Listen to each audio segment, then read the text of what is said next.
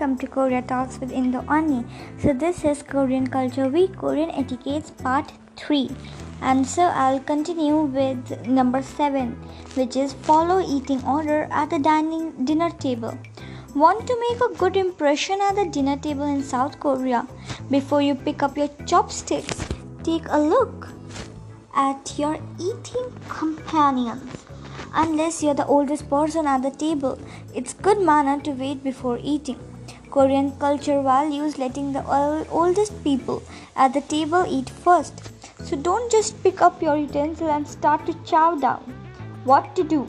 If you're not sure of the other people's age relative to yours, it's best to wait and let the others get started first. Likely, your host or the dinner organizer will give you the green light to start chowing down. But before that, be better safe than sorry. Your dining comrades will be impressed with your efforts to learn Korean manners. Now, number 8. Use the polite version of Korean language. So, if you want to learn Korean language, the first word you should learn is thank you, which is kamsamnida. Most Koreans don't expect visitors and expats to learn Korean, but a little effort will go for a long way. Once you know the Korean alphabet Hangul, you should be able to pick up the basics quite quickly. Many foreigners come to South Korea without knowing any Korean, so you can make a really good impression by doing your research. Learning Korean phrases is easy. You can start with the basics in my last episodes. Now, what to do for this is that Korean uses different forms of words based on social hierarchies and rank, so it's best to lean towards being more polite. This can usually be accomplished with the ending of seyo. Now, number 9. Be aware of the difference in family names. If you're meeting a Korean male that is older than you, then he must he may introduce himself using Mr. plus his family name.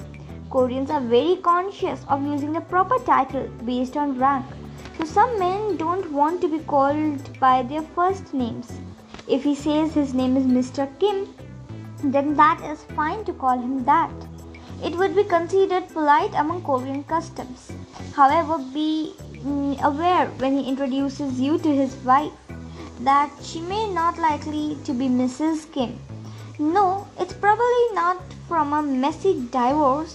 According to Korean customs, when Koreans marry, the wife keeps her family name. However, the children take the father's family name. What to do? Stick to the name calling rules we outlined above, and you will be able to set just ask your South Korean colleagues how they'd like to be referred to. Number 10. Accept invitations for night out. If you're in South Korea, make sure you don't miss out on opportunities to go out with Koreans. Korean outings, business meetings, and friendly get together are invaluable. Not only will, will it put you in the good books with your Korean friends or colleagues, but you'll understand Korean culture and Korean etiquette better plus have a lot of fun. What to do? If you are invited out for an event, make sure you RSVP yes.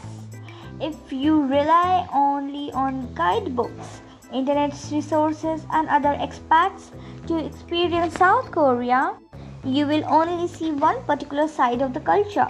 By going out with Koreans, you can gain a whole new perspective of what the country and social interactions are. It's a great opportunity to learn Korean, uh, South Korean social etiquette. Go to a new part of the city and make great friends. Number 11 and the last is to handle business cards properly. When you exchange business cards at the meeting in South Korea, your first instinct may be to put in your pocket or to write some notes on it. Don't do it. A Korean's business card is a representation of that person so make sure you pay it the proper respect. What to do?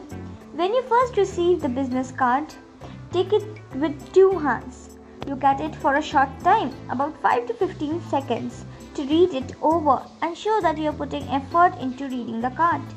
Put the card in front of you if you're sitting down and don't make any marks on the card in front of that person.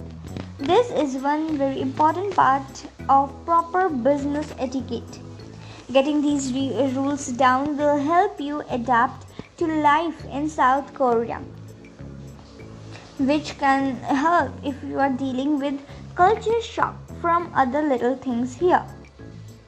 So I'll now start with another uh, things of Korean culture with my new episodes from tomorrow again. So this was all part 3 and the end of the Korean culture, Korean etiquettes. I hope you like it. Don't forget to learn well with me and we'll go South Korea together. Till then, bye bye.